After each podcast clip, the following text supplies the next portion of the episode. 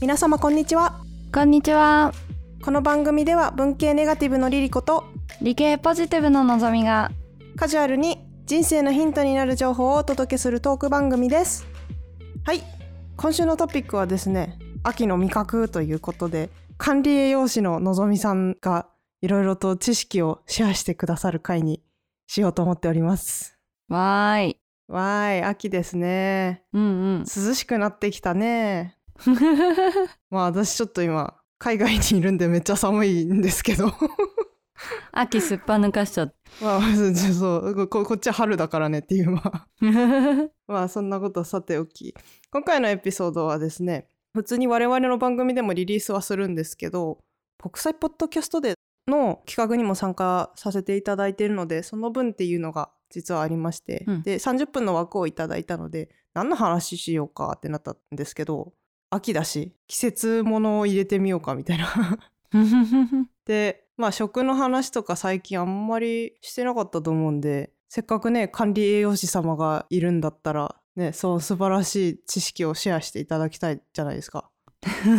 食欲の秋だし そうですね秋っていうとまあ食欲の秋とか運動の秋とか読書の秋とかって言われているんですけれども、はい最近結構よく耳にする言葉として秋バテっていうのがあって、夏バテならぬ秋バテって、あんま聞いたことないかも私うんうんあんまりそこまで浸透はしてないんだけれどもうん夏が終わって秋に入る前にちょっとなんかあー体調あんまり良くなかったり調子上がらないみたいなのを最近は秋バテということも多いらしあわかるかもなんか季節変わる時って結構来るんですよねい。うんうんうんううんんううんんううんん。うんわかるわかる結構あの秋に関わらずこれがもしかしたらあの春バテとか冬バテとかで出てくるかもしれないけれども今 後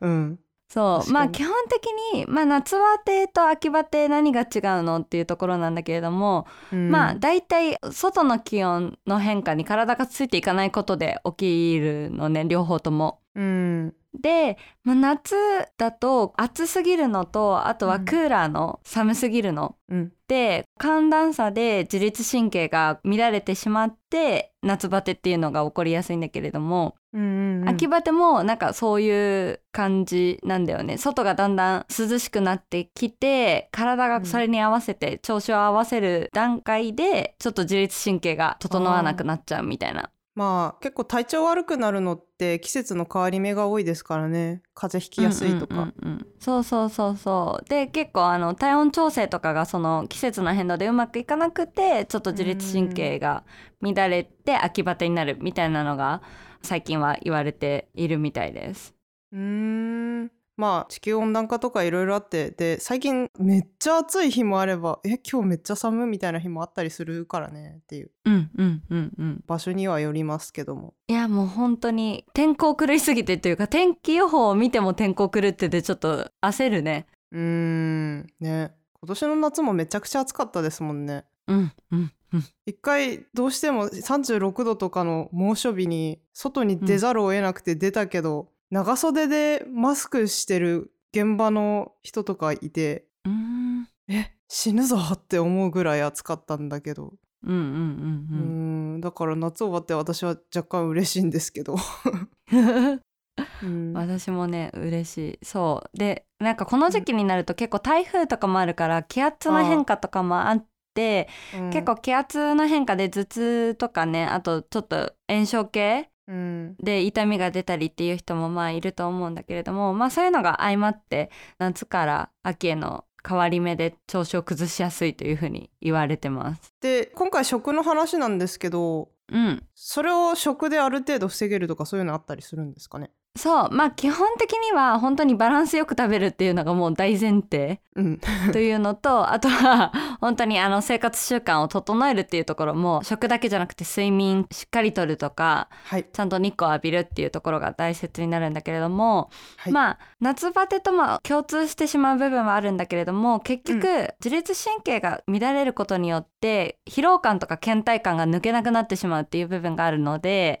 疲労回復っていう部分で言うとビタミン B 群特にビタミン B1 が疲労回復に必要なビタミンと言われていてうーんでよく含まれてるものとかが豚肉っって言われているのね。であー結構豚肉とかスタミナ丼とかって豚肉とかあのニンニクとかニラとか入ったのをよく売ってたりとかすると思うんだけれうども、んうんうんそれも結構理にかなっていてニラとか玉ねぎとかニンニクに入ってるアリシンっていう成分うんがうんビタミン B1 の吸収率を上げてくれるっていう効果があるから、結構組み合わせてそうそうそうそうそれでスタミナ丼って結構なんかニンニク入ってがっつり食べましょうみたいなイメージって思われるかもしれないんだけれども、意外と栄養素的にも理にかなってるっていうプチ情報じゃあ二郎系もあれスタミナにはもってこいなんですか二郎系 あそだだうめスタミナにはもってこいだけれども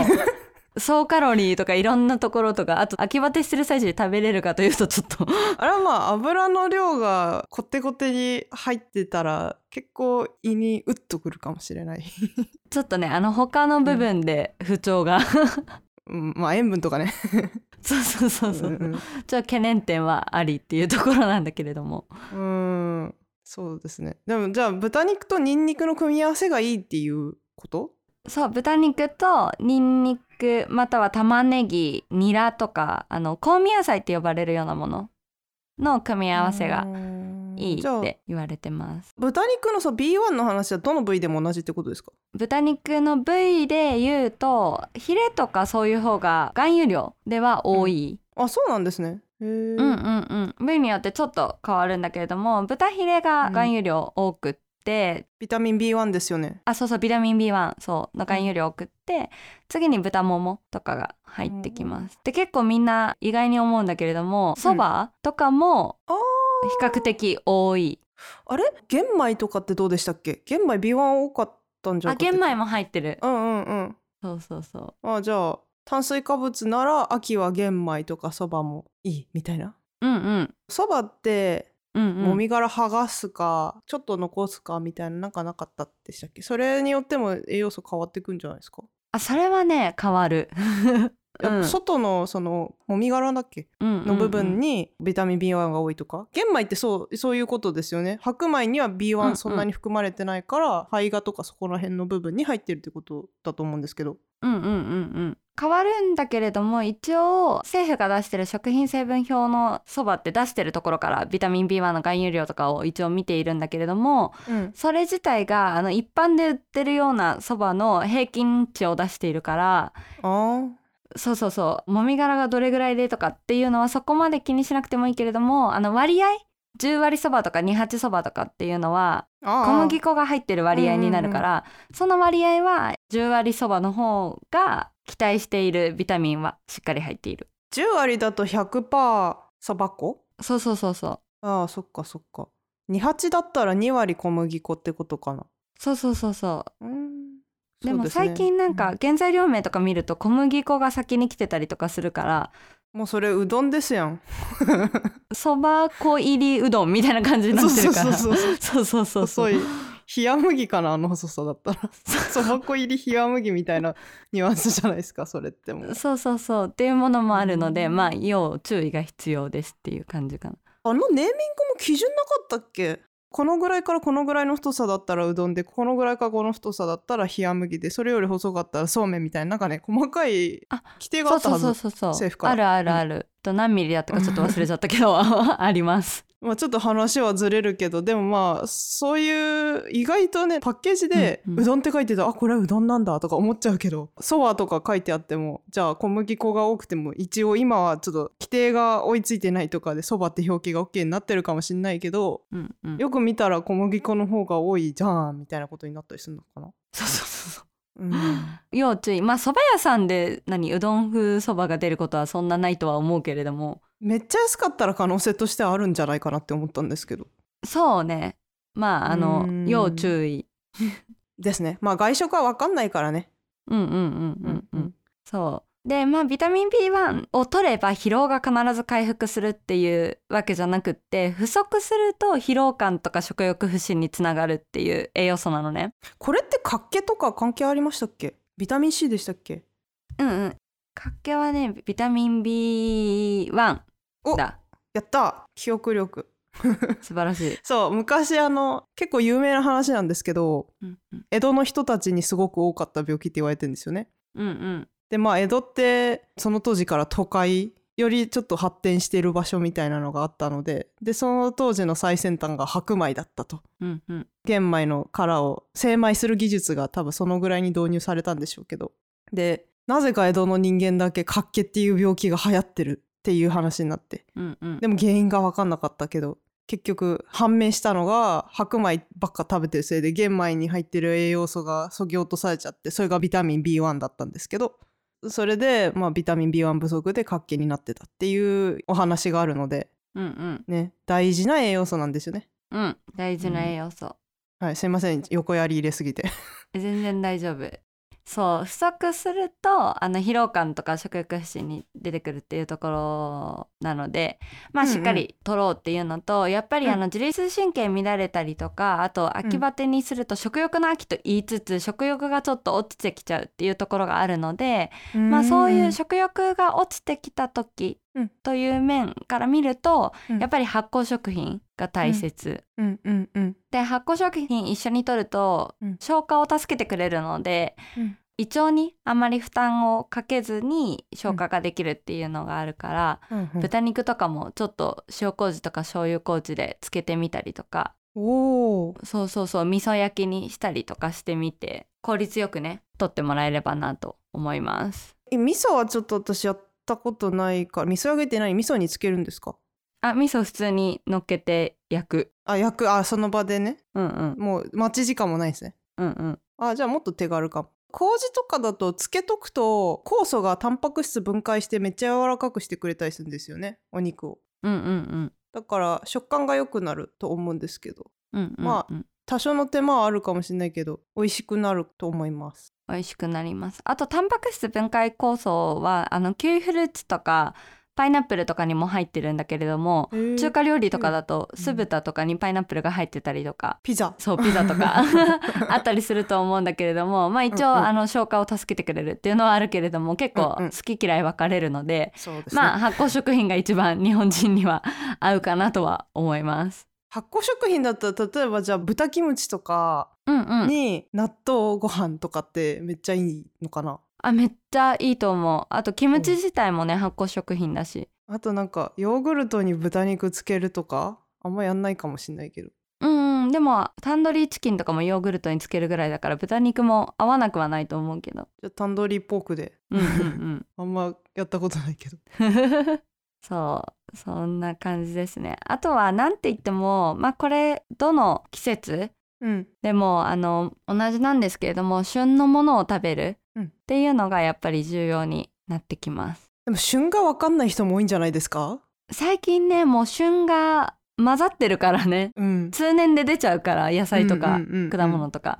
あとは本当に住んでる地域によってすごく差があるっていうのはあるうんそうそうそうそうんうまあ秋といえばリリコは何を思い出しますかあ私うんまあやっぱりさつまいもうーんいいねさんまうんうんあとかぼちゃもかなうんうんうんうん秋きのこでしょうんうんあと何出してたかな何出してたかなって私ちょっと今あのホテルで秋に働いてたことなんでそういう時にホテルとかまあ旅館とかんうんなんかめっちゃ季節も出してたんで何出してたかなとか思って里芋とか、うんうんうんまあ、キノコの中に松茸入るけど松茸とかは結構秋の味覚の代表格なイメージありますけど、うんうんうんそうだねまあ、他のキノコって割と通年で出てたりするんでね、そうね、 うん、キノコ通年キノコって言っても特に松茸は秋かなって感じうんうんうん、思い出ししたあとフルーツだフルーツは、まあ、やっぱブドウとか梨はもううん秋って感じするしうんうんあれが出回ると夏終わったんだなって思いますけどいつも確かにうんあとは何があるかな思い出せない シャインマスカットって夏なのかなあシャインマスカットも夏終わりから出るからね今出てるからねシャインマスカット結構早い8月ぐらいには結構出回るイメージそう出回り始めてまあ9月に入ると価格がちょっと落ち着くっていうイメージだねあ私の中だとそう高いんですよ、出始めそう、うんお中元に合わせるからねあそういうことなんだあれ、うんうんうんあーなるほど、まあ、それぐらいかなあリンゴもまあ若干秋かなうんうんうんリンゴはなんか品種によって早いやつ早くないやつとかうんうんいろいろあるんでねうんうんうん、それぐらいかな私は すごいほぼ出していただいたっていうすいません全然全言然い過ぎた。そううんうん全然全然そうなのであの本当に旬のものをいただくっていうのがあのすごく大事になってきて例えばキノコももう通年にはなってしまっているけれども結構秋の旬っていうイメージ持ってる人多いと思っていて。うん。でなんかこれも結構理にかなっていて夏から秋にかけてっていうよりももうちょっと早く始まっちゃうんだけども日照時間が減りますよねどんどんどんどんうん。日が短くなっていきますよね。でうん。ビタミン B って日光浴びることによって活性化をするんですよ体の中で。ビタミン D、 D ABC、でですねで D で、 でちょっと年上の人たちが言う発音。 ちょっとごめんなさい、話がずれちゃうけど、ディズニーランド とか、 そうそうそうデー組って言ってたわ、中学の時。意味がわかんなくて、めっちゃ混乱したの覚えてる。 すいません、戻っでですとかそうて。 はい、話戻しましょう。そうビタミン D なんですけれどもそうであの日光浴びることによって活性化するっていう部分があるから日照時間が減るとやっぱりビタミン D がね体の中のが減るんですよ。 あれって骨の強さにも関係してる要素じゃなかったでしたっけそうそうそうそうそうそううん。ビタミン D ちょなんて言えばいいのか分からなくなる D は骨のねカルシウムの吸収とかそういうところにも携わってくるからうん。すごく必要って言われていてうん。で日照時間減ると減るからうん。結構いろんな文献とかあって結構これも楽しいんだけれども例えばうん北海道に住んでる人とうん。沖縄に住んでる人で季節ごとのビタミン D 比べてみたりするとやっぱり沖縄の方が多かったりとかするのね。うん、そうだろうな。。そうそううそうとかあとは本当にもう国がもっと上の方にある国の人たちとかって日照時間ほとんどない日とかあったりするから北欧とか。そうなんかビタミン D のサプリとかも併用したりとかへえ。うん、そういうのが結構あったりとかするのね。あの北欧って日照時間と関係して鬱が多いって言うじゃないですかよく、うんうんうんうん、あれビタミンミン D なんか関係ありますビタミン D はどうなんだろうな。セロトニンかなどっちかっつうとまあいろんな要素かなそれだけじゃないとは思いますけどうんうんうんうん、うんそうだね。まあこれも一概には言えないんだけれども、そういう精神的なうん部分では、あの鉄分とかビタミン C とかって言われることが多いけれども、へえちょっと D がどれぐらい関わってるかはちょっとわかんないから、今度調べておく。はい そうそうまああとはあのみんななんとなく思いつくだろうなっていうサンマサマはね秋って感じ入っちゃってるからね名前 に確かにもうもう秋ですよね確かにでまあサンマっていわゆる青魚で、うん脂質もすごく多いのでカロリーもうん他のお魚に比べて結構高めなんだけれども、うん魚の脂質って結構積極的に取った方がいい油でもあって、結構もうみんな知ってるうんうん単語になってきたと思うけれども DHA とか EPA っていう脂質の種類なんだけれどもがお魚特に青魚に豊富に含まれているって言われていてうん DHA の方は脳の働きとかを維持してくれたりとか脂質の生成を抑制する効果が期待できるって言われているのね。へえそうそうそうで EPA の方は悪玉コレステロールとかを減少させて血栓予防する効果が期待とかって言われてるので生活習慣病とかでも積極的に取りましょうって言われていますこの二つって油に入ってるんですかそう油に入ってるというか油分って感じあそうなんか DHA って正式名称ドコサヘキサエン酸とかいうめちゃくちゃ強そうな名前なんですけどそうそうそうそうそう そうアシッドじゃないです EPO かとかも、うんそうエイコーサーペンタエン酸とかだからね読め ないそう両方酸ってついてるけどうんうん油でもあそう脂肪酸ってことあなるほどはーいうんうんうんすいませんど素人な質問してあ全然全然全然結構あのコンフューズするから管理用紙もうん油のくせに脂質の酸性を抑制するってどういうこっちゃと思ってそうそうそうそうそうそうちょっとまあわかんないけどそういう働きをする脂肪酸もあるんだなとそうそうそうそう多分この脂質がね体脂肪とか中性脂肪とかあの脂質ってすごくざっくりしちゃったんだけれども、うんまた細かく分けるとあの違う名称が出てくるんだけれどもああ別の体に悪さする方の油のことそうそかうそうなそれを抑制してくれるとそうそうそうそうああなるほどなるほどそうって言われていて、まあ、積極的に取りたいっていうのとあとは結構これサプリメントとかも出てるんだけれども、うんうんサプリうんだけで DHA とか EPA のサプリ単独で体に機能するかどうかっていうのは文献がまだ足りてないのね、うーん結構結果が出たり出なかったりとかでうんこうですっていうのがいまいち言えないっていう部分があってうーんそ EPA とかってさっきも血栓を予防する効果って言ってましたけど血液サラサラの方をよく歌われてたりするんですけどそれは EPA の方ってことですかねうそうそうそうそううん、昔子供の頃によくスーパーで流れてたね魚の歌知ってます魚魚あー知ってる魚 うんうん頭良くなるのは DHA と EPA のおかげなんですか そうなのかな 頭頭頭つって 頭確かにが良くなるつってあれってさかなクンの歌じゃなかったんだっけあ違うかえ魚とは全然違う魚のプロモーションですよねあそっかそっか多分さかなクンまだ、うん、出てくる前だいぶ前からあるあの曲あそっかそっかそっか、うん、まあでもさかなクンもそんな風に姫づけられてたら「ギョギョ嬉しいな」とか言いそうだけど「すごい光栄でございます」とか言ってそう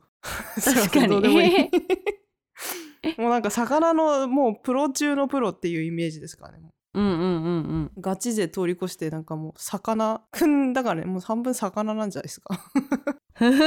うん、すっごい人なんですよあの人はねねうんあの研今究日者としてもねどっかの大学でね、うん教授じゃないけどやあってれる教よね授やってると思う確か教授だったっけ客員じゃなかったっけ客員だったかなわかんないどっちかでもな大学には関わりありますね。うんううんんうんうんうんうんはい。なんか魚ってちなみにうん、私サンマしか言わなかったけど思い出したけど秋鮭出てきたら秋だなってそういえば思うわと思って、うんうんうんう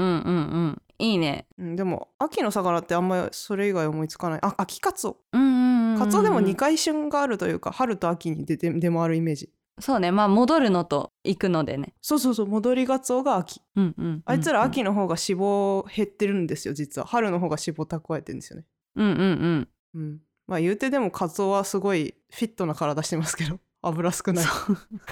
そうね ううんんだから私はサンマ意外と油多いことに割と最近気づいたんですけどだからうんまあ体にいい DHAEPA ありますけどサンマそんな食べない私はうんうんカツオめっちゃ食べるタンパク質、まあカツオはカツオでねうんタンパク質もあるし鉄分も取れるから、まあ、油はあんま取れないんだよねでも残念ながら、うんんんんそういう意味ではうんうん、鉄分もかへえカツオはねそうなんだあじゃあ私鉄分まであんま考えてなかったけどうん うん私結構鉄足りないからサプリをたまに飲む時あったけどじゃあナチュラルにめっちゃ鉄食べてたんだな そっかまあ、鉄はあの基本的に足りない人の方が圧倒的に多いからうん食べ物であれば積極的に食べて大丈夫特に女性特に女性レバーとかは、えっと、鉄っていうよりもビタミン A を取りすぎちゃうから毎に日とかあの取るのはちょっとあんまりおすすめしないんだけれどもうん鉄は食べ物からだったら基本的に食べ過ぎることはそんなに懸念しなくて大丈夫かなビタミン A って何が良くないんでしたっけ取りすぎるとビタミン A の過剰症の症状うんうんとしては頭痛とかうん脱毛症とか食欲不振筋肉痛とかあと皮膚が剥げ落ちちゃったりとかそういうことが、まあ、知られてる結構えぐい症状そうそうそうそうあの過剰症がねえっとねちょっと名前忘れちゃったんだけどもこれが必ず起きるっていうよりかは過剰症の症状の一つとしてこういうのがあるっていううん名前は分かんないんですねえっとねわかるんだけどちょっと膨大な食事摂取基準っていうやつを開かなきゃいけなくてちょっと時間かかるそっかごめんちょっとそこまで突っ込まれると思ってなかった、あごめんなさいなんかでも上限650何ミリグラムだっけビタミン A って657私一時期食事の栄養素めっちゃ気にしてたんで、うんうんそれでめっちゃ毎日ビタミン A と鉄分足りてないあとビタミン D もみたいなんでなんかいつも要注意栄養素だったんですよその3つうんうんうんだから結構気にして見てたんですけど、うんうんうん、でもビタミン A は一番難しいと思いましたうんなんでかっていうと範囲が決まってるからこれ以上取っても別に大丈夫ですよっていう栄養素もいっぱいあるんですけど逆にこれ以上足りなくてもダメだしこれ以上取ってもダメっていうその範囲がすごく決まってるからビタミン A は結構難しくて そうね上限量があるからねうんいっぱい取りたいっつってレバーガブガブ食べるとやばいから美味しいからっつって食べ過ぎないようにしてたとかそういうのはあったかな。うんうんうん、あちなみに何ミリグラムでしたっけそこまでは分かんない。えっとね世代によっても違うんだけれどもリリコの世代であれば、えっと、650ぐらいが推奨量かな。がまあこれぐらい取った方がいいっていう量ででもなんか私の使ってる栄養素カーキュレーターみたいなのはうんうん上限 2700mg、あそうそうそうそう。うんうんミリグラムでしたなのじゃなかったうん、ミリグラムでミリグラムマイクログラムあじゃなくてマイクロねあれマイクログラムだと思うマイクログラムっていうものあれ私今までなんかミュウとかナノとか呼んでたけど マイクログラムなのかなマイクログラムって読んでたけどナノグラムはマイクログラムよりも小さい単位なんかねビタミン A だけ計算めんどくさいんですよビタミン A はレチノール活性糖量とか RAE とかついてたりするんでたまにあそうそうそうそうそうそう何言ってんだよみたいなわかんねえよみたいなまあなんかいわゆるビタミン A って呼ばれる上限量とかついてるのは REA の方 あそうなんだ、うんうんなんかまた若干違うんですねそうそうそうそうそううんミュウって呼んでた私最初ミュウグラム へえ ミュウって読めてたからいやマイクログラムなんですねまあまた知識が増えましたいいね はい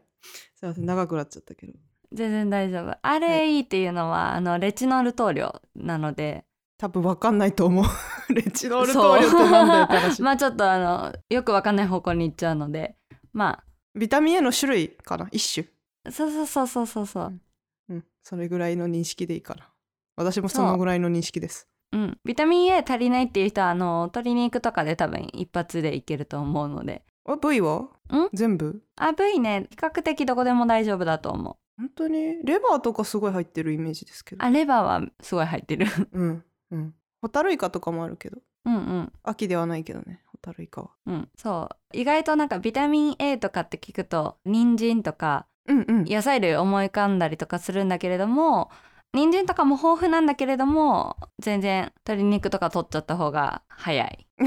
そう なんだ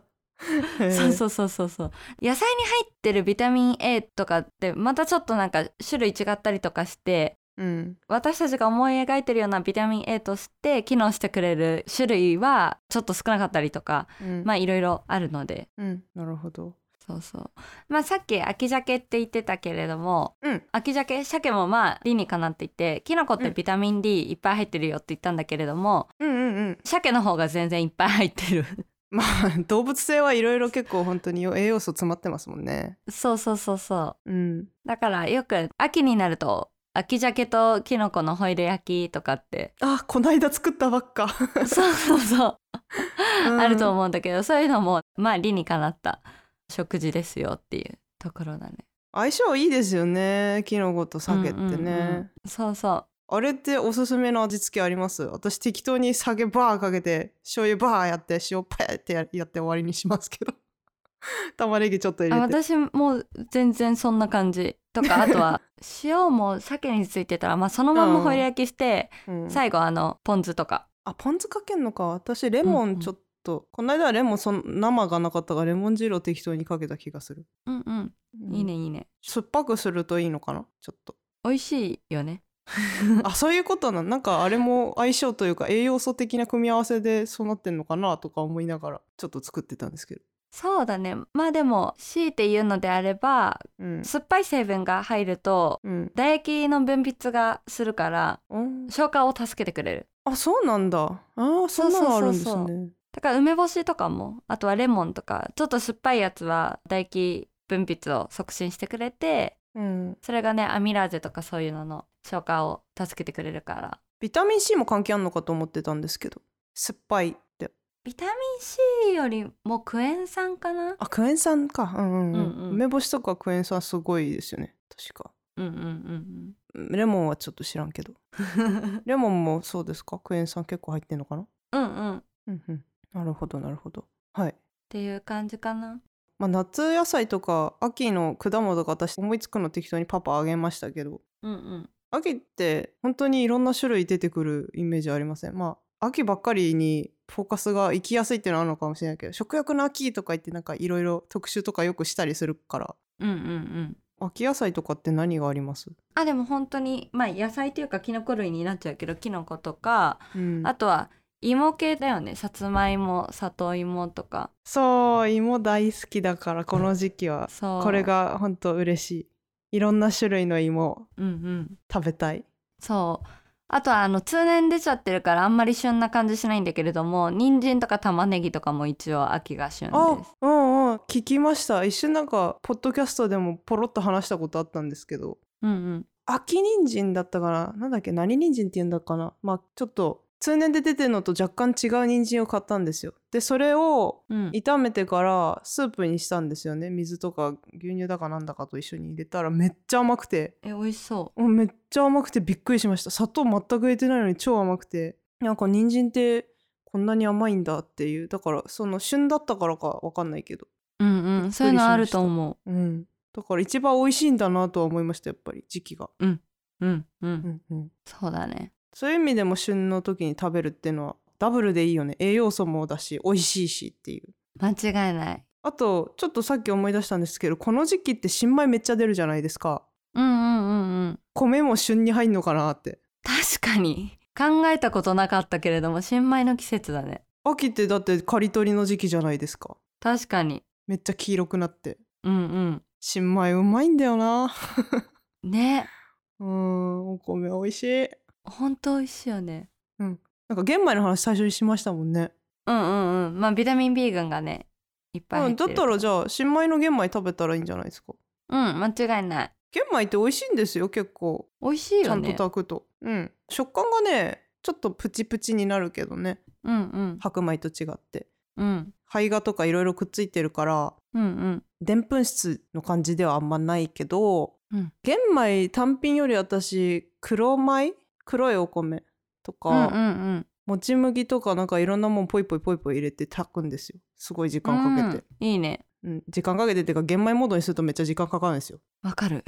まああの浸水時間が白米よりだいぶ長いんででもねそれやるとめっちゃ美味しいから私玄米の方がいいって思う時ありますよ白米より、うんうん、私も基本玄米だなあら健康的健康的炊き込みご飯とかは白米でやるけどあやっぱ玄米より炊き込みご飯は白米の方が美味しいですかと個人的には感じるわかる確かに玄米の炊き込みご飯って私やったことないけどやろうとも思ったことないもん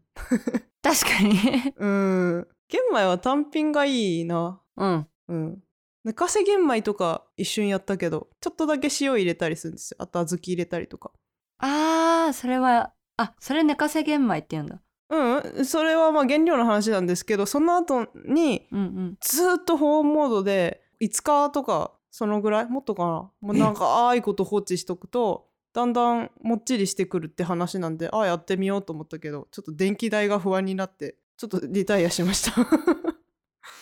そうなずんっだと保温は怖い あとまあ確かに電気代もそうだけど腐るんじゃないこれとか思って確かにちょっと怖いよねうんなんか家の炊飯器でやるのはできんのかなとか思ってうんうんうんもうだから普通に売ってるやつたまに食べますけど寝かせ玄米っていうレトルトのがあるんであれ美味しいんですよ、うんうんうんうん美味しいって言うよねあれみんあめっなちゃ美味しい高いけど300円とかするけど高っうんでも買うたまにへえうんそうなんだねおすすめなるほどはいまあ健康志向の人向けかもしれないけどうんうんやっぱり体調崩した後に健康がどれだけ重要かっていうのにね意識がいく人とかも結構いると思うんでうん うん私もなんか健康にそこまで興味なくてカップラーメンポテチボリボリみたいなあーこれで食事終わりでいいやみたいななんかひどい生活してた時あったんですけど うん毎日毎日そうではなかったけどやっぱり多少ないともそういうことやってると蓄積していくんだなと思ってうんうんでまあ食だけじゃないけど私の場合はちょっと若干鬱っぽくなってああもう嫌だってなった時に健康になった方がいいなと思っていきなりいろいろ勉強し始めたっていう経緯があったんですけどやっぱうんうんいろいろ勉強してで自分のために工夫していくのって結構楽しかったりするからうんやってみたらいいんじゃないとか私は思ったりするけどなうん、それこそカップラーメンとかインスタントラーメン食べたいなって思ったらちょっとキノコ足してもらってあそうそうそういうのもあったかな私、袋麺にものすごい量の野菜を炒めた野菜炒めを上に乗せて無理やり健康的な感じにして食べたあうまいってなったりとかしてたけど、うんうんうんうん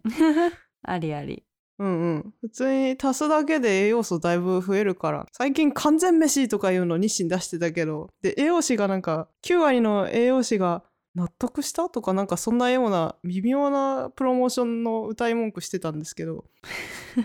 多分望みさんよくわかると思うけど管理栄養士さんたちってあんなん見て納得するわけねえだろって思って あんなんだって足してるだけじゃん栄養素と思ってそれって未だに解明されてない微量栄養素とかっていっぱいあるんで、フファイトケミカルとかも含めてうんうんだから足したところで本物の野菜果物とかまあ魚とかもそうだけどの栄養素の足元にも及ばないだろうなんて私は思うんですけど そうねまあたまにはねうんうん食べたらいいと思いますうんうんう、うんんそう別にダメって言ってるわけじゃない美味しいもんねうんさあ楽しみでたまに食べますよ私もうんうんさっさっさめっちゃ食べたくなってきたあすいませんまた なんか あ食べてください そうインスタントラーメンめっちゃ食べたくなってき たああきっかけ作っちゃったははいということでバテてる人もめっちゃ元気な人も食欲の秋にいろんな食べ物を食べて楽しんでいきましょううんそうしよはいじゃあ今回は以上ですうはい最後までお付き合いいただきありがとうございましたありがとうございましたこのエピソードであなたが得たヒントや感想を人生のヒントタグで教えてくださいお願いします番組の Twitter、Instagram やっておりますぜひフォローしてください最後に質問や要望などがございましたらお便りボックスまでぜひご連絡くださいそれではまた次回のエピソードでお会いしましょう皆様良い一日をお過ごしくださいさよならバイバイイ